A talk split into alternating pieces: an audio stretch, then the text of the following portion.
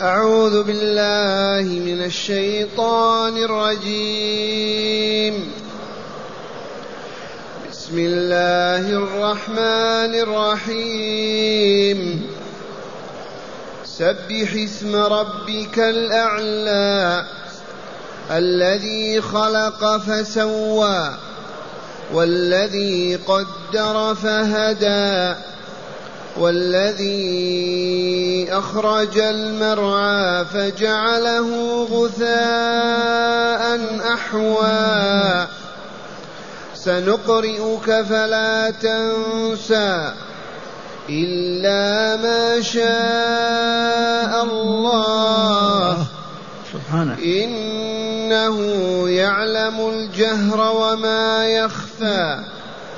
ونيسرك لليسرى.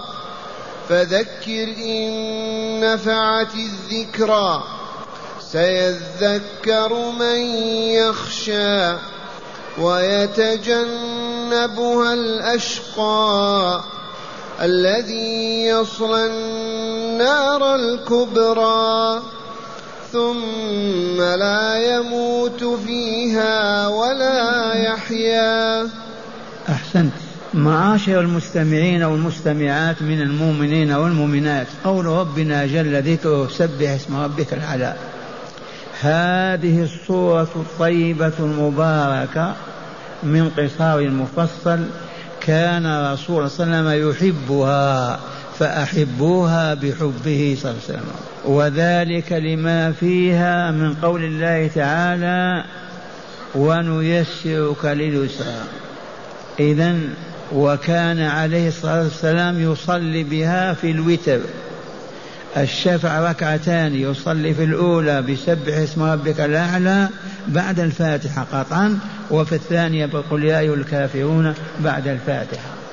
ويصلي الوتر ركعة الواحدة بالفاتحة والصمد والمعوذتين. وكان يصلي يوم الجمعة يقرأ بسورة الأعلى. والغاشية. وذلك لحبه صلى الله عليه وسلم لهذه الصورة.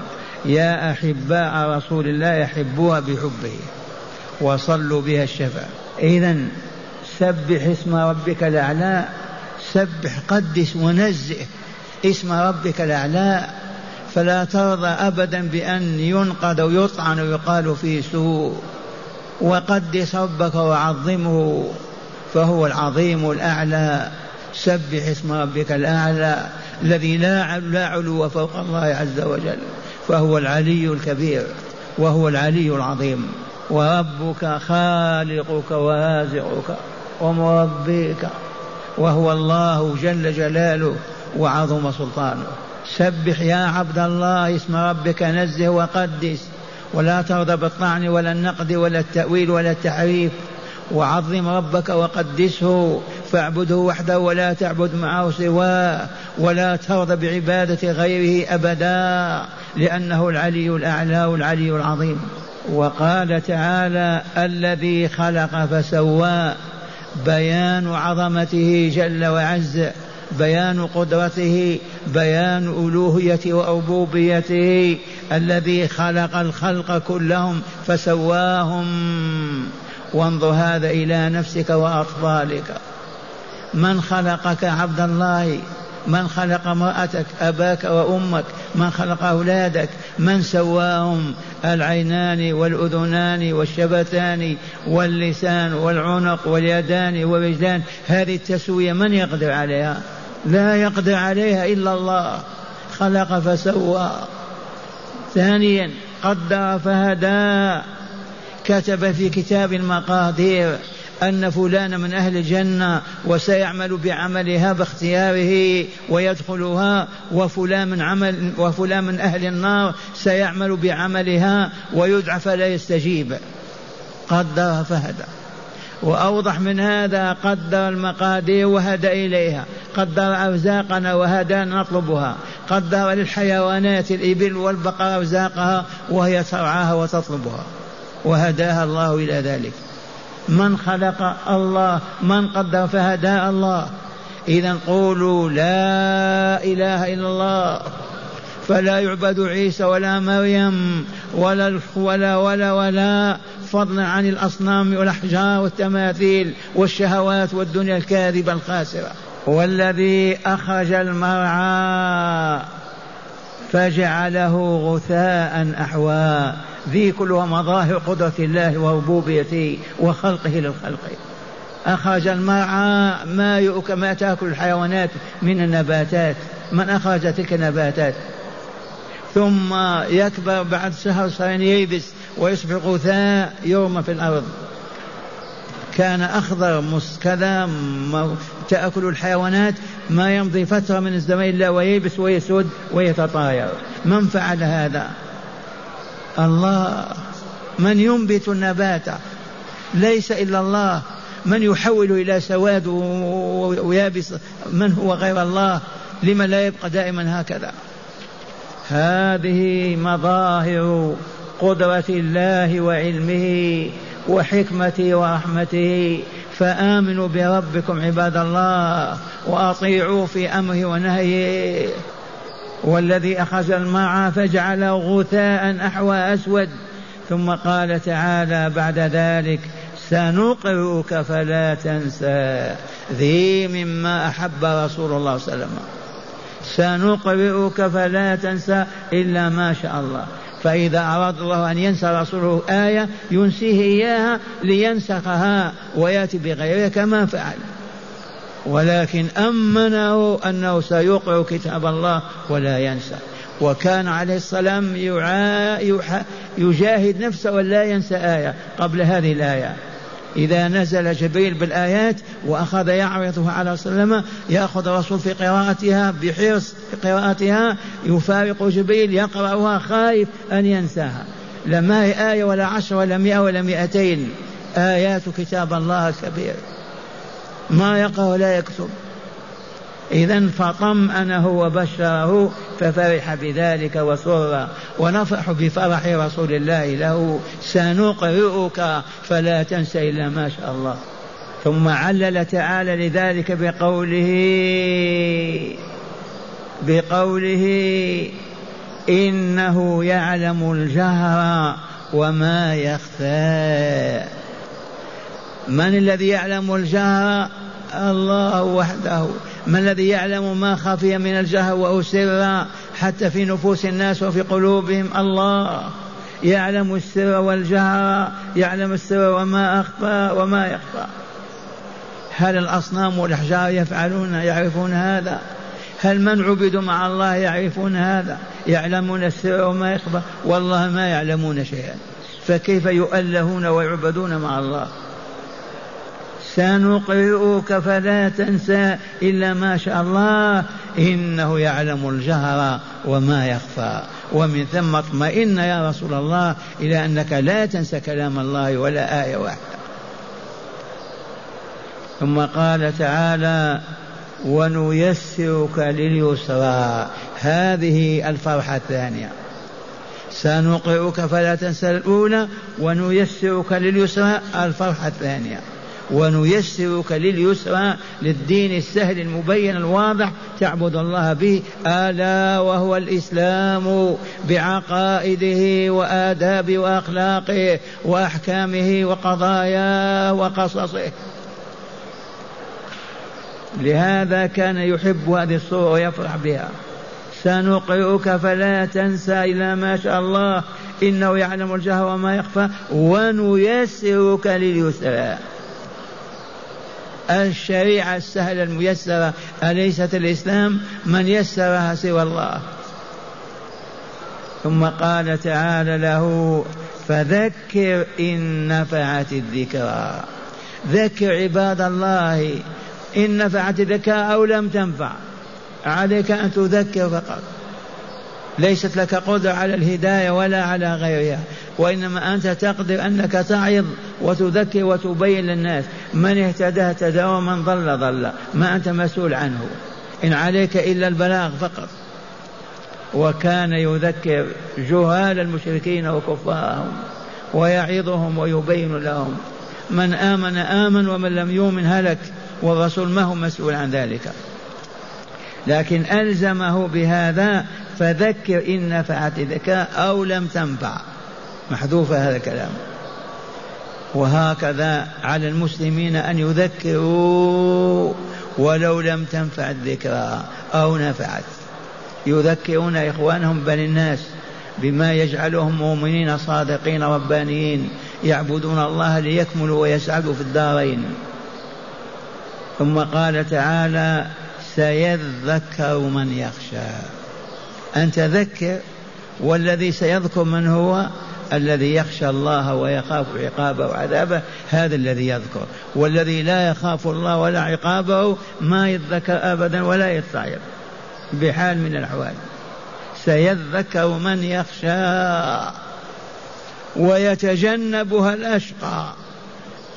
الذي كتب الله شقاوته ليعيش في جهنم ملايين السنين. هذه هذا ما يستجيب ابدا. يتجنب ويعطيك جنبه هكذا ولا يلتفت إلى ما تقول ولا ما تدعو هكذا سيذكر من؟ من يخشى الله تعالى. أنت عيض الناس عيض الجماعة من يذكر؟ من يخشى؟ هو الذي يستجيب. والذي ما يخشى الله ولا يبالي بعذابه ولا عقابه ولا يذكره ما يستجيب. بل يتجنب ويعطيك جنبه ولا يلتفت إلى كلامك ولا إلى ما تقول أبدا. وسيجنبها الأشقى والعياذ بالله. لطيفة علمية ما قالوا سيجنبها الشقي. إذ من الجائز أن يكون من أهل التوحيد من في النار. ولكن ليسوا بأشقى الناس لأنهم يخرجون من النار إلى الجنة. أما الأشقى الأشقياء لا يخرجون منها أبدا. أو ما عرفتم اللطيفة. ما قال سيجنبها الشقي. قال الأشقى هو الذي يتجنب الحق والتوحيد العبادة ويعطيك جنبه ولا يلتفت إليك. وأما الشقي قد يستجيب. ولهذا الشقي من أهل التوحيد ما يخلد في جهنم. ما هو إلا وقت معين ويخرج منها بشفاعة الرسول صلى الله عليه وسلم. سيذكر ماذا ويتعظ من يخشى الله عز وجل ويخاف عقابه ويتجنبها ويعرض عنها ويعطيها جنبه. الأشقى والعياذ بالله تعالى. الأكثر شقاء وهو الخلود في عالم الشقاء وهو البقاء في جهنم بلا نهاية. لا يأكل ولا يشرب ولا ولا ولا ويعذب الدهر كله. والعياذ بالله. ثم بين تعالى فقال الأشقى الذي يصلى النار الكبرى. يصلاها يحترق بالنار الكبرى ألا وهي نار جهنم. ما هي نار الدنيا؟ نار الخلد والبقاء في عالم الشقاء. وسيتجنبها الأشقى الذي يصل النار الكبرى ثم لا يموت فيها ولا يحيا. والله لا يموتون ولا يحيون في جهنم. لو كان يموت يخف العذاب عنه. إذا مات الشخص ما يعذب لكن لا يموت. ولو حي حياة كاملة بالسعادة ما تتم له. فهو لا يموت فيها ولا يحيا. وسي وسي الذي يصنع الكبار ثم لا يموت فيها ولا يحيا. من هؤلاء الذين لا يموتون ولا يحيون في النار؟ المشركون الكافرون الفاجرون الملاحدة العلمانيون. أما أهل التوحيد كما قلت لكم يدخلون النار يغتسلون ويتطهرون ويعودون إلى الجنة دار النعيم المقيم. والله العظيم. فلهذا حافظوا على معنى لا إله إلا الله. واعبدوا الله بما شرع. تزكو النفوس وتطيب وتطهر. ومن زلت قدمه وسقط في معصية فليعجل بالتوبة بالاستغفار والندم والعزم على الا يعود لذلك الإثم فإنه تطهر نفسه وتزكو ولا تبقى فيها ظلمة ولا نتن ولا عفونه والله تعالى أسأل أن يجعلنا من المؤمنين الموحدين الصادقين مع هداية الآيات. بسم الله والحمد لله والصلاة والسلام على خير خلق الله سيدنا ونبينا محمد وعلى آله وصحبه. من هداية هذه الآيات أولا وجوب تسبيح اسم الله وتنزيهه عما لا يليق به كوجوب تنزيه ذات الله تعالى عن كل ما لا يليق بجلاله وكماله. نعم من هداية الآيات وجوب تنزيه الله تعالى وتقديسه عن كل عيب وكل نقص. لا إله غيره ولا رب سواه لا نظير له ولا مثيل. هو الله الواحد الأحد الفرد الصمد لم يلد ولم يولد ولم يكن له كفوا أحد. لا بد من تقديس من تقديس الله تعالى. وويل لمن ماذا قالوا في صفات الله عز وجل وخلطوها وزادوا ونقصوا والعياذ بالله؟ يجب أن نصف الله بما وصف به نفسه من العظمة والجلال ونقدسه تقديسا كاملا ولا نشرك به أحدا لا في أسمائه ولا في صفاته ولا في عبادته. نعم. ثانيا مشروعية قول سبحان ربي الأعلى عند قراءة هذه الآية سبح اسم ربك الأعلى. إيه نعم. معاشر المستمعين والمستمعات إذا قرأت عبد الله سبح اسم ربك الأعلى قل سبحان ربي الأعلى. وإذا قرأ الإمام يوم الجمعة وقال سبحان سبح اسم ربك الأعلى قل أنت سبحان ربي الأعلى في نفسك. وإذا سجدت في الأرض في الصلاة نافل أو فريضة لا بد وأن تقول سبحان ربي الأعلى سبحان ربي الأعلى سبحان ربي الأعلى ثلاث مرات أو خمس أو سبع أو تسع. كما أنك إذا ركعت أيضا تقول سبحان ربي العظيم سبحان ربي العظيم سبحان ربي العظيم. لما نزلت آية الواقعة فسبح باسم ربك العظيم قال اجعلوها في ركوعكم. لما نزلت سبح اسم ربك قال اجعلوها في سجودكم. واستجاب المؤمنون فكانوا يسبحون الله في الركوع. سبحان ربي العظيم سبحان ربي العظيم. ثلاثة خمسة سبعة تسعة. والسجود سبحان ربي الأعلى سبحان ربي الأعلى سبحان ربي الأعلى. خمسة تسعة سبعة. ثالثا وجوب التسبيح بها في السجود في كل سجدة من الصلاة. سبحان ربي الأعلى ثلاثا فأكثر. نعم. رابعا مشروعية قراءة هذه السورة في الوتر. فيقرأ في الركعة الأولى بالفاتحة والأعلى وفي الثانية بالفاتحة والكافرون وفي ركعة الوتر بالفاتحة والصمد أو الصمد والمعوذ والمعوذتين. نعم، كما بينت لكم وعلى هذا المسلمون نساء ورجالا. نعم. خامسا أحب الرسول صلى الله عليه وسلم سورة الأعلى لأنها سورة ربه وأن ربه بشره فيها بشارتين سورة الأعلى سورة الله وإلا لا؟ ما هي الصورة التي لله عز وجل في القرآن؟ سبح اسم ربك الأعلى. فلهذا أحبها رسول الله وأحبها المؤمنون. هاتي. قال وأن ربه بشره فيها بشارتين عظيمتين. أي نعم. الأولى أنه ييسره لليسرى. ونيسرك لليسرى. والثانية ومن ثم ما خير رسول الله صلى الله عليه وسلم بين شيئين إلا, إلا اختار أيسرهما. نعم. والثانية أنه حفظه من النسيان بأن جعله لا ينسى. سنقرئك فلا تنسى.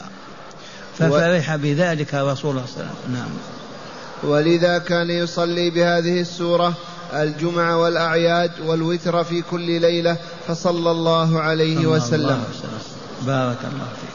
والآن نستمع الآيات مجودة ونتأمل ما فهمناه منها. أعوذ بالله من الشيطان الرجيم. بسم الله الرحمن الرحيم. سبح اسم ربك الأعلى الذي خلق فسوى والذي قدر فهدى. والذي أخرج المرعى فجعله غثاء أحوى.